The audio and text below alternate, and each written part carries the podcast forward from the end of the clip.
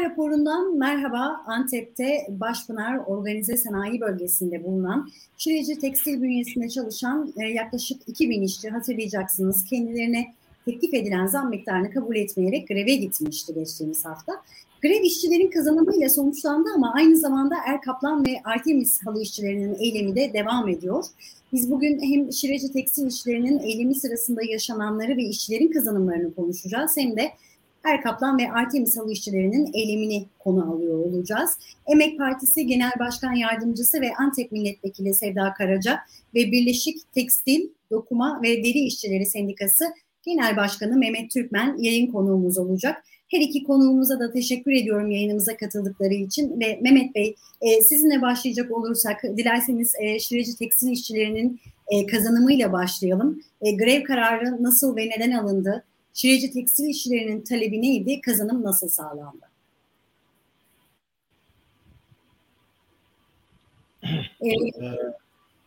Merhabalar bütün dinleyenlere. Şimdi aslında Antep'te son dönem başlayan bu zam eylemleri öncesi de var. Yani ilk kez yaşanmıyor bunlar Antep'te. Ama bu Ağustos'un başından beri ortaya çıkan grevler, fiili grevler, bunlar sendikalı iş yerleri değil, biliyorsunuz.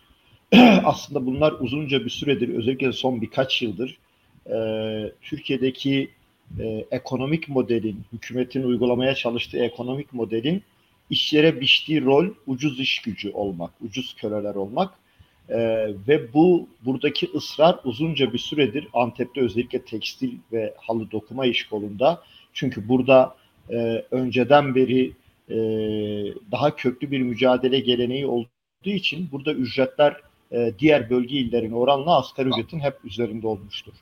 Ortalaması da asgari ücretin 2 katı düzeyindedir.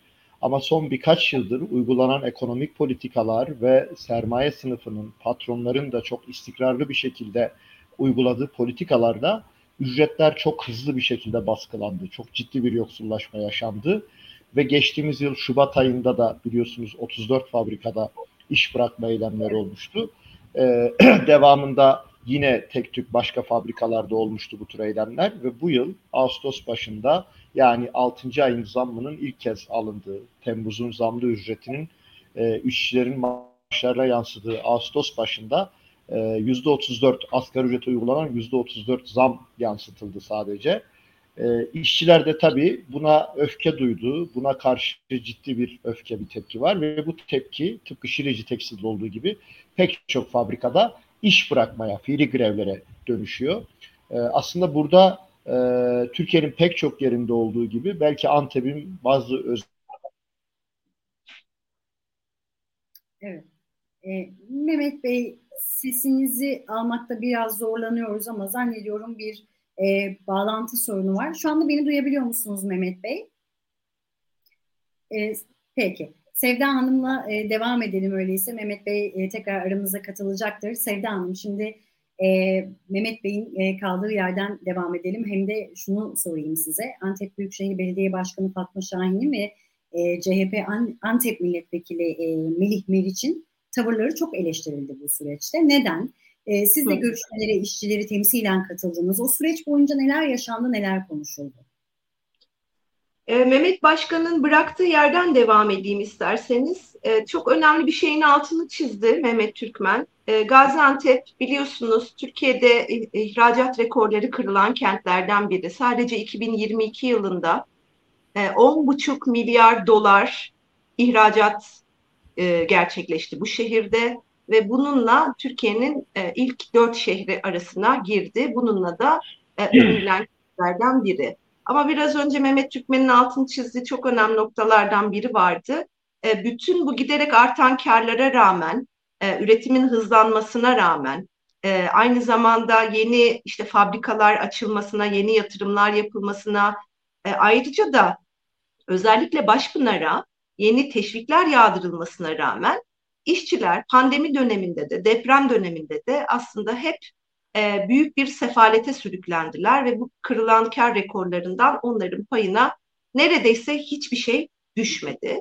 Ve asgari ücretin bile altında çalıştırılan ya da asgari ücrete yakın sayan ücretlerle çalıştırılan işçilerin yaşam ve çalışma koşulları da giderek ağırlaşıyor bu kentte. Biliyorsunuz özellikle depremin etkileriyle Antep çok göç alan kentlerden biri haline geldi. Yani ortalama kiraların 7.000 ila 14.000 lira arasında değiştiği, 6,5 lira ekmek, 15 lira dolmuş parası olan, işte giderek de işte geçimin giderek de çok ciddi bir zorluk haline geldiği bu şartlar altında işçileri asgari ücrete mahkum etmek isteyen patronlar karşısında bu sefalet ücretini kabul etmediklerini söyledi işçiler. Şireci'nin de, Şireci direnişinin de esası aslında buydu. %34 oranında zam yapmak isteyen işveren karşısında bunun zaten para ellerine geçmeden tükeneceğini bilen işçilerin bir karşı koyuşuydu.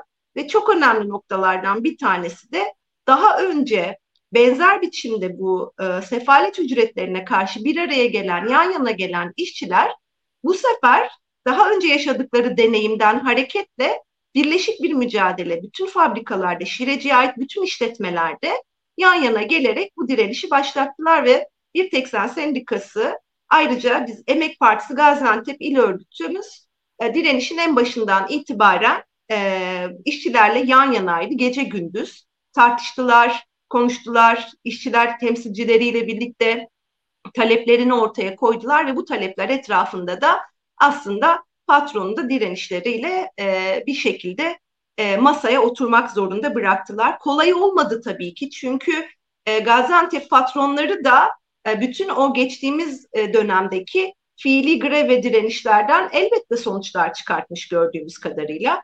İşçilerin tamamını işten atarak yanıt verdi Şireci patronu ve işten atma karşısında işçiler birliklerini bozmayarak fabrika önünde direnmeye, gece gündüz direnmeye devam ettiler.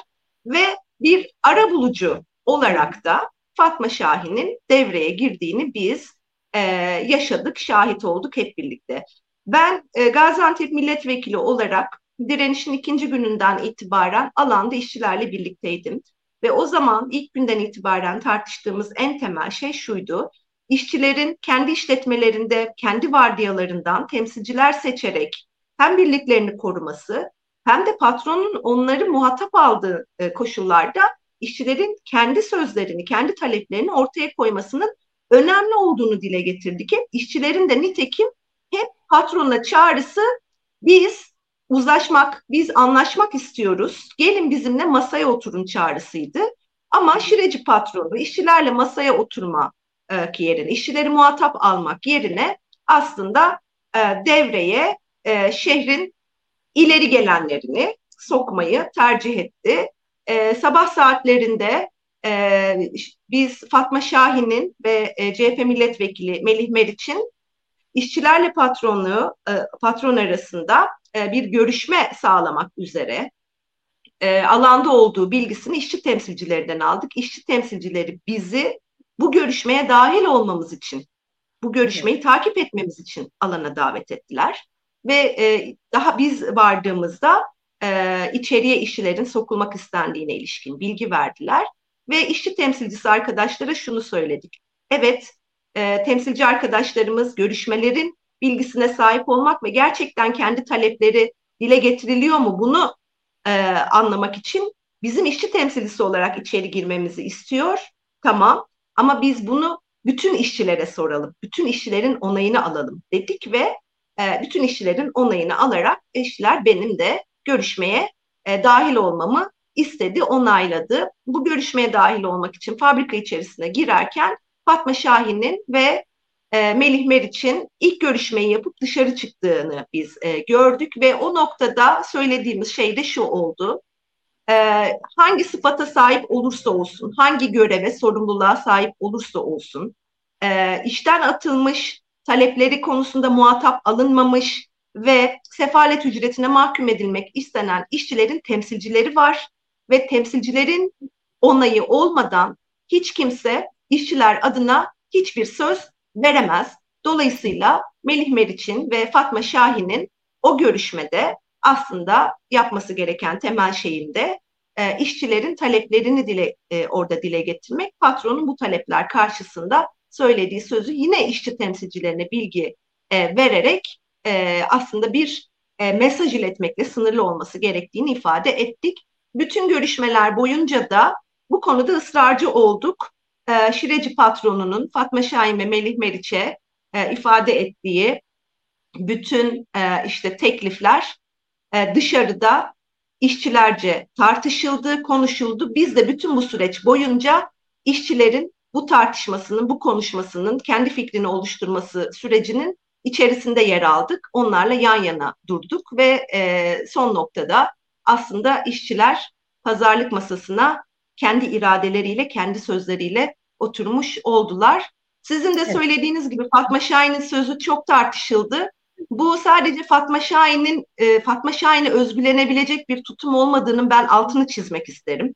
Bu şehirde ve Türkiye'nin dört bir tarafında aslında iktidar temsilcileri ve onların yandaşları genellikle patronla işçi ilişkisini bir baba-oğul ilişkisine çevirerek aslında bir nepotizm yapıyorlar ve burada patronların hayırseverliği, babacanlığı, iyilikseverliği gibi kimi söylemlerle esas olarak onların işçilerin emekleri üzerine çökmesi, işçilerin emekleri üzerinden aslında kendi varoluşlarını sağlıyor olduğu gerçeği ortadan kaldırmaya, gözlerden ırak bırakılmaya çalışılıyor. İşçi ile işveren arasındaki ilişki bir baba-oğul ilişkisi değildir. Sömüren ve sömürülen ilişkisidir. Bunun üstünü kapatmaya çalışan her türlü söylem ise aslında bu sömürü ilişkisini gizlemeye yarar. Peki Sevda Hanım, şimdi Artemis ve Erkaplan işçilerinin direnişine döneceğim ama bu noktada Mehmet Bey'e tekrar söz vermek istiyorum. Biz yayındayken başta bir bağlantı problemi oldu. İşçilerin talebini ve kazanımlarını konuştuğumuz noktada varsa notlarınız Mehmet Bey, tekrar sözü size bırakayım. Sonrasında Artemis ve Erkaplan işçilerinin direnişinde konuşacağız. Buyurun, söz sizde. Mehmet Bey, sesinizde bir sıkıntı var zannediyorum yine. Tamam, şimdi duyabiliyoruz. Buyurun, sözü size bırakayım tekrar. Şimdi demin aslında bağlamak istediğim nokta şurasıydı. Bağlantı problemi yaşadık. Evet. Uzun yıllardır, bu sadece Antep için geçerli değil, Türkiye sermayesinin, özellikle tekstil iş kolunun burada önemli bir yeri var. Çünkü emek yoğunluklu iş kollarının başında geliyor ve Türkiye'nin de ihracata dayalı imalat sektöründe dünyada rekabet etmek adına seçtiği önemli iş kollarından biri ve burada da en önemli avantajlarının ucuz iş gücü. Bunu da zaten açık açık söylüyorlar. Bu ülkenin bakanları, başbakanları, cumhurbaşkanı bizzat yabancı sermayeyi ağırladığı toplantılarda bununla övünüyorlar. Şimdi burada tabii bunu zorlayan, bu planları zorlayan işçi sınıfının, emekçilerin öteden beri mücadeleyle kazandığı haklar var. Ücretlerin, asgari ücretin üzerinde olduğu, düşük olmasına rağmen onlar çünkü daha düşük noktaya çekmeye çalışıyor. Burada da direnç noktaları var ve bu direnç noktalarını kırmak için uzunca yıllardır bunu önce bu iş kolunda örgütlü sendikaları etkisiz hale getirerek ve önemli oranda da kontrol altına alarak yaptılar. Ve demin Sevda Hanım'ın da söylediği, Fatma Şahin'in ağzından ifade edilen sözler aslında sadece Fatma Şahin'in işçileri ikna etmek için rastgele seçtiği sözler değil. Yani orada başka şeyler de söylüyor. Sadece baba-oğul ilişkisinden değil, aynı zamanda işte siz baba-oğulsunuz, siz bir ailesiniz ama aranıza nifak sokmayın. Bunu başka çevrelerden de duyuyoruz biliyorsunuz. Yani onların nifak dediği, işçilerin patronla baba-oğul olduğu, bir aile olduğu, o yüzden kesinlikle bu tür talepler için patronla karşı karşıya gelmemeleri gerektiği, zaten patronun parası olsa, patronun verecek gücü olsa onlar istemeden verir. O yüzden işçilerin kendi haklarını, kendi taleplerini, kendi iradeleriyle örgütlü bir şekilde istemeleri bu yüzden onlar için bir nifak oluyor. Hele bu nifak bir de bu işçilerin sendikal gibi bir sendikal örgütlenme gibi bir aracı kullanarak ortaya çıkmışsa bu provokatörlük de oluyor biliyorsunuz. Bu Türkiye'de, Antep'te, özellikle bölgede, mesela Antep dışındaki bütün illerde en üst ücret asgari ücrettir. Ortalama ücret değil bakın. En üst ücret. Yani gidin buradan 150 kilometre ötede Adıyaman'a, 100 kilometre ötede Urfa'ya, Batman'a. Orada en üst ücret asgari ücrettir ve burada başarmışlar teşviklerle, burayı ucuz iş gücü cenneti yaparak. Burada da tabii itirazlar yükseliyor artık işçiler içinde. Ama Antep daha köklü bir sanayi olduğu için, özellikle tekstil iş kolunda uzun yıllara dayanan, 40-50 yıl öncesine dayanan bir mücadele geleneği olduğu için ücretleri hep bir nokta üstlere tutmayı başarmıştır işçiler bu mücadele gücüyle. Şimdi bugün olan bu birkaç yıldır ücretlerin baskılanması, mesela şöyle bir şey var, bizim kimi akademisyen arkadaşlar var Bursa'daki süreci takip eden, dün onlarla haberleştik, bir araştırma yapmışlar. Burada mesela biliyorsunuz Ağustos'ta ilk eylemler Sanko'da başladı. Asko Tekstil'de. Evet. Sanko buranın en büyük fabrikası. Patronu Antep'in en büyük, en tanınan patronu olarak bilinir. Ve Sanko Tekstil de Antep'in en ilk büyük fabrikalarından birisi. Burada mesela burası sendikalı, tekstil sendikasında örgütlü. Akademisyen arkadaşlarımız son iş bırakma üzerine burada bir inceleme yapmışlar. Ve özellikle 2022 Mayıs'ı, sözleşmenin imzalandığı tarih, bu aya kadar ücretlerde örneğin asgari ücret bu süre içinde %168 artmış ama sendikalı bir iş yeri olmasına rağmen burada ücretler %60 artmış. Yani asgari ücretin 2 katından 1,5 yılda neredeyse asgari ücrete eşitlenmiş. Şimdi buradaki makas, bu fark Antep'te son 10 yılda işte dedim demin, burada ücretler örneğin dokuma işçilerin ücreti asgari ücretin ortalama 3-4 katı iken şu anda 1,5 katına kadar düştü. İplik sektöründeki işçilerin ücretleri 2 katı iken 10 yıl öncesine kadar, o da şimdi neredeyse asgari ücretle eşitlenmiş durumda. Şimdi yaşanan bu. Bu ekonomik bir model. İşçilerin bütün ücretlerini asgari ücrete eşitleme politikası bu. Ve bugün Antep'te yaşanan aslında buna ciddi bir itiraz. Çünkü özellikle son dönem depremden sonra enflasyon, artan zamlar ve %34 zamla artık işçilerin bu ücretle geçinmesi mümkün olmadığı için buna karşı ciddi bir isyan var. Ama geçen yıldan farklı olarak, belki bir sonraki şeyle bağlamak bakımından, geçen yıldan farklı olarak işçiler de aslında zam talebi için mücadele ederken daha önceki deneyimlerinden öğrenerek ilerlediğini görüyoruz. Daha önceki deneyim neydi? İşçiler kendiliğinden iş bırakıp zam için bir talepte bulunuyordu. Çünkü sendikal örgütlenmeyi tercih etmiyorlar. Çünkü Antep'te tekstil sektöründe yetkili sendikalar işçiler içinde bu güveni fazlasıyla tahrip ettiği örnekler var. Ve örgütsüz bir şekilde kendiliğinden bir hareket şeklinde ilerliyordu. Bu yıl yine öyle aslında. Bu iş yerleri yine sendikasızdı. Yine fiili grevlerdi.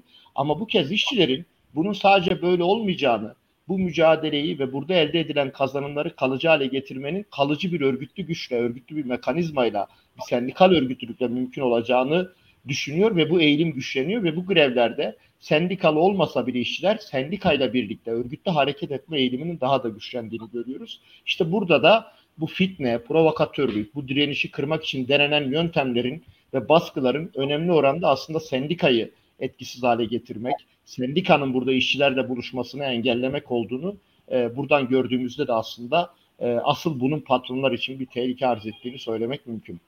Şimdi sendikalı olmakla ilgili bir soru soracağım. Çünkü Erkaplan işçilerinin de aslında benzer bir sorunu var ama ondan önce Sevda Hanım, şimdi Şireci Tekstil işçilerinin grevi kazanımla sonuçlandı. İşten atılan 2000 işçi geri alınacak, işçilerin maaşları, sosyal hakları iyileştirilecek ama şimdi az önce de söyledim, Gaziantep Başpınar Organize Sanayi Bölgesi'nde iş bırakan Erkaplan ve Artemis'li işçileri de var.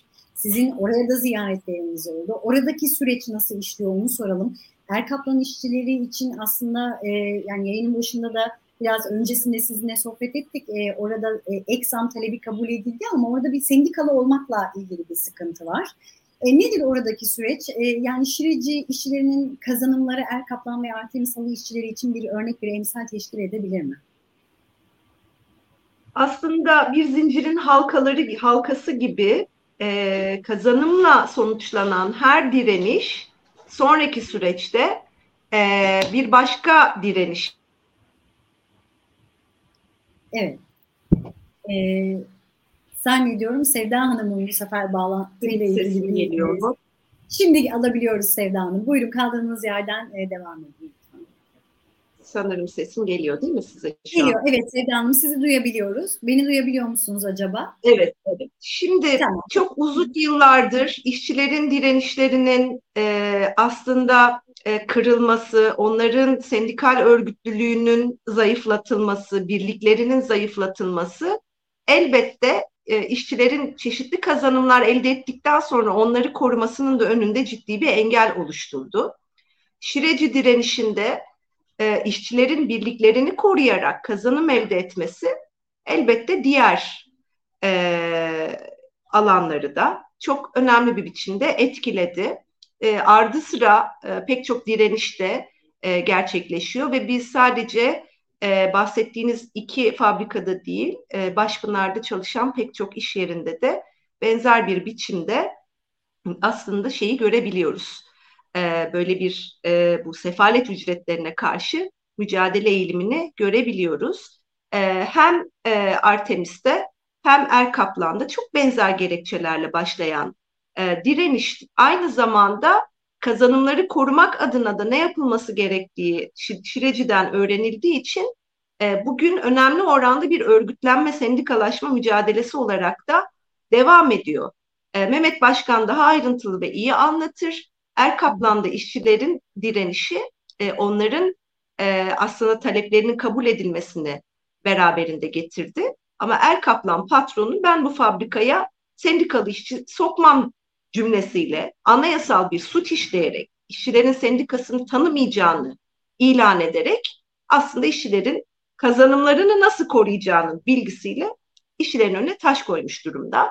Bununla ilgili işçiler sendikaları olan BİRTEK-SEN'le birlikte suç duyurusunda bulundular ve biz de aynı zamanda Çalışma ve Sosyal Güvenlik Bakanlığı'na, İşkur'a, sendikalaşmanın önüne böylesine bir cümleyle, böyle bir tutumla çıkmanın bir anayasal suç olduğu, yasal bir suç olduğu olması nedeniyle başvurularda bulunduk ve inceleme talep ettik bu konuyla ilgili. Çünkü yani bütün bu içinden geçtiğimiz süreç, yani işte Şireci direnişinin devamı devam ederken işçilerin bir gecede bir mesajla kapının önüne konulması, orada sendikal faaliyet yürüten işçiler bir hak mücadelesi verirken işte Mehmet Türkmen'in, bir sendikacının gözaltına, Şireci patronunun talimatıyla gözaltına alınması, Erkaplan'da olduğu gibi işçilerin bütün talepleri kabul edilmesine rağmen ben buraya bir sendikalı işçi sokmam cümlesiyle suç işlenmesi ve bütün bunlar karşısında ne Çalışma ve Sosyal Güvenlik Bakanlığı'nın ne İl Müdürlüğü'nün hiçbir inceleme başlatmaması aslında yasaların da hukukun da kimin için işlediğini çok iyi bir biçimde gösteriyor. Bugün işçilerin yalnızca bir ekmek kavgası yok. İşçilerin bugün kim dost kim düşman, kim onlar için siyaset yapıyor, kim onların aleyhine siyaset yapıyor, kim gerçekten yasaların, hukukun üstünde konumlanmaya çalışıyor ve kim devletin bütün olanaklarına çökmüş olarak işçilerin karşısına yalnızca aslında bir patron olarak değil, aynı zamanda devletin bütün olanaklarını kullanan bir takım figürler olarak çıkıyor. Bütün bunları da gördüğü bir siyasallaşma sürecini de beraberinde getiriyor elbette. Dolayısıyla bu bir ekmek kavgası olduğu kadar, insanca yaşam kavgası olduğu kadar aynı zamanda işçi sınıfının da sınıf mücadelesinin de bütün o içinde barındırdığı siyasal sonuçlar çıkartma özelliğine sahip olan önemli bir direniş süreci. Elbette ki sadece direnişin içinde olan işçiler değil, onların yanında olan, onları seyreden, izleyen, oradan çıkacak bütün sonuçlarda gözü kulağı olan, bütün Antepli işçilerin ve hatta Türkiye işçi sınıfının tamamının da etkileneceği, öğreneceği, sonuç çıkaracağı bir direniş süreci olarak yaşanıyor. Biz de bu sonuçları paylaşmak, konuşmak için yalnızca direnişçi işçilerle değil, bugün Emek Partisi olarak ülkenin dört bir tarafında egzam talebiyle mücadeleye çıkan ya da işte iş koşulları, çalışma koşulları nedeniyle hareketliliğin içinde yer alan bütün işçilerle buluşarak bu deneyimleri aktarmak, bu deneyimlerden sonuç çıkartmaları için sınıf mücadelesinin bir toplam birikimi haline getirebilmek için de çeşitli toplantılar, buluşmalar gerçekleştiriyoruz. Antep'te de nitekim benzer biçimde şehrin dört bir tarafından işçiler bize ulaşarak kendi fabrikalarındaki durumu anlatıyorlar ve nasıl birlik olabileceklerine ilişkin tartışmayı da hep beraber sürdürüyoruz. Peki. Şimdi bu noktada az önce Sevda Hanım'ın da ifade ettiği gibi sendikal haklar için Erkaplan'da direniş devam ediyor. Erkaplan'ın halı işçilerine sendikadan istifa edin baskısının sürdüğü haberlere yansıdı. O zaman bu noktada şunu mu sormak lazım Mehmet Bey? Sendikalı olmak neden önemli ve tabii neden patronlar sendikalı işçi istemiyor? Mehmet Bey, yine sesinizi duyamıyoruz ama zannediyorum sesle ilgili bir sıkıntı var.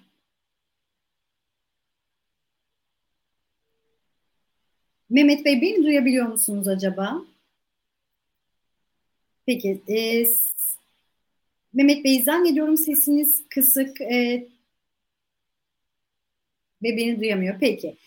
Sevda Hanım, öyleyse kısaca Mehmet Bey, eğer tekrar yayınımıza geri dönme ihtimali olursa kendisine tekrar sorarız ama bu noktada ben bir kez de size sorayım elbette. Sendikalı olmak neden önemli? Neden patronlar sendikalı işçi istemiyor? Şimdi Antep örneğinin de ortaya çıkarttığı çok önemli bir deneyim var. İşçilerin yani günlerce direnerek elde ettiği haklar aslında bugün yoksulluk sınırının altında, zaten hali hazırda yasal olarak sağlanması gereken haklar. Düşünün, yani yasal olarak sağlanması gereken olağan şartlar altında zaten işçi bir direnişe geçmeden sağlanması gereken en küçük hakları bile işçiler direnerek almak zorunda kalıyorlar.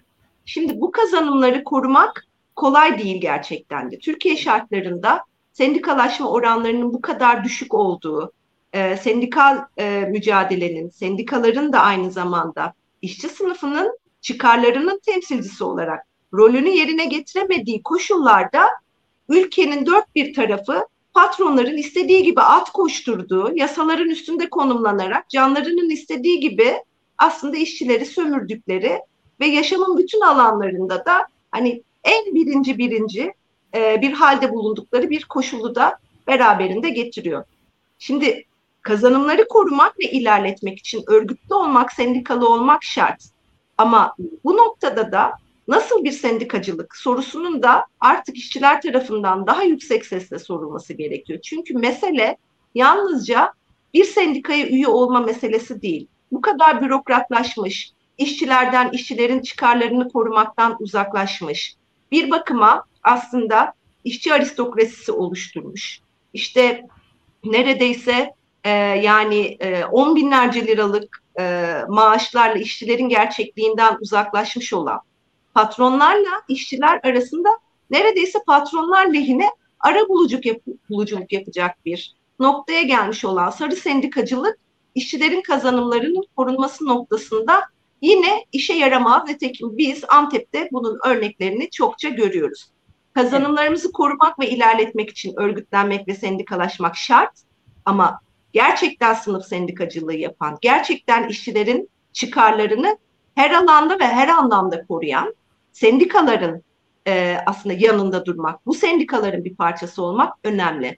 Çünkü biraz önce girişte de söylemiştim, hiçbir sıfat, hiçbir mevki işçilerin bizzat kendisinin birlik oluşturarak, kendi temsilcilerini seçerek, kendi kararlarını kendileri alarak, kendi iradelerinin gereğini yerine getirerek gerçekleştirdiği örgütlenmeden büyük değildir, olamaz. İşte tam da bu yüzden gerçekten işçilerin iradesine sahip çıkan ve bu iradenin hayat bulabilmesi için bürokratik mekanizmalara değil, işçilerin işte iş yerlerindeki komitelerine ve temsilcilerine dayanan bir sendikal anlayış bugün olmazsa olmaz noktalardan bir tanesi. Antep'te de bunun önemli bir temsilcisi var. Bu böyle bir sendikal anlayışın BİRTEK-SEN bu açıdan önemli bir deneyim oluşturuyor. Biz umut ediyoruz ki farklı iş kollarında da gerçekten aynı anlayışla, işçinin iradesinin yansımasını temel alan bir anlayışla yapılan sendikacılığa işçilerin ne kadar ihtiyaç duyduğu anlaşılır ve bu konuda da girişimler söz konusu olur. Peki Sevda Hanım, teşekkür ediyorum. Mehmet Bey, teşekkür ediyoruz. Sizi tekrar yayına alabildik. Şimdi bu noktada Sevda Hanım az önce mesele sadece bir sendikaya üye olmak değil, nasıl bir sendikacılık sorusu karşımıza çıkıyor dedi. Nasıl bir sendikacılık olması gerekiyor? Hem bunu soralım hem de neden sendikalı olmak önemli? Ya şöyle, şimdi demin Sevda Hanım aslında çok önemli şeyler söyledi. Mesele sadece sendikalı olmak değil. Çünkü aslında bugün özellikle Antep'te tekstil iş kolunda, dokuma iş kolunda bugün işlerin getirildiği nokta, bugün bulunduğu nokta aslında ilk tek bu değil tabii ama belki de en başında gelen, önce işçilerin örgütlü gücü, işçilerin mücadele örgütü olması gereken sendikalar etkisiz hale getirilerek başladı. Yani saldırı önce sendikalardan başladı. Çünkü işçi... Evet, Mehmet Bey zannediyorum bir bağlantı problemi yaşıyor. Yayının başından itibaren sağlıklı bir bağlantı kuramadık ama Şireci Tekstil bünyesinde çalışan yaklaşık 2000 işçinin kazanımla sonuçlanan direnişini konuşuyorduk. Elbette bir yandan da Erkaplan ve Artemis halı işçilerinin direnişi de devam ediyor. Mehmet Bey gelebilecek mi arkadaşlar? Tekrar bir sorayım. Vaktimiz de çok kısıtlı ama peki. Mehmet Bey zannediyorum bir bağlantı problemi yaşıyor. Sevda Hanım çok teşekkür ediyorum yayınımıza konuk olduğunuz için. Bilgilerinizi bizimle paylaştınız, gözlemlerinizi bizimle paylaştınız. Şireci Tekstil bünyesinde çalışan yaklaşık 2000 işçinin kazanımla sonuçlanan direnişini ve hali hazırda devam etmekte olan Erkaplan ve Artemis halı işçilerinin direnişini konu aldık. Emek Partisi Genel Başkan Yardımcısı ve Antep Milletvekili Sevda Karaca yayın konuğumuzdu. Birleşik Tekstil, Dokuma ve Deri İşçileri Sendikası yani BİRTEK-SEN Genel Başkanı Mehmet Türkmen de yayın konuğumuzdu. Görüşmek dileğiyle, hoşçakalın.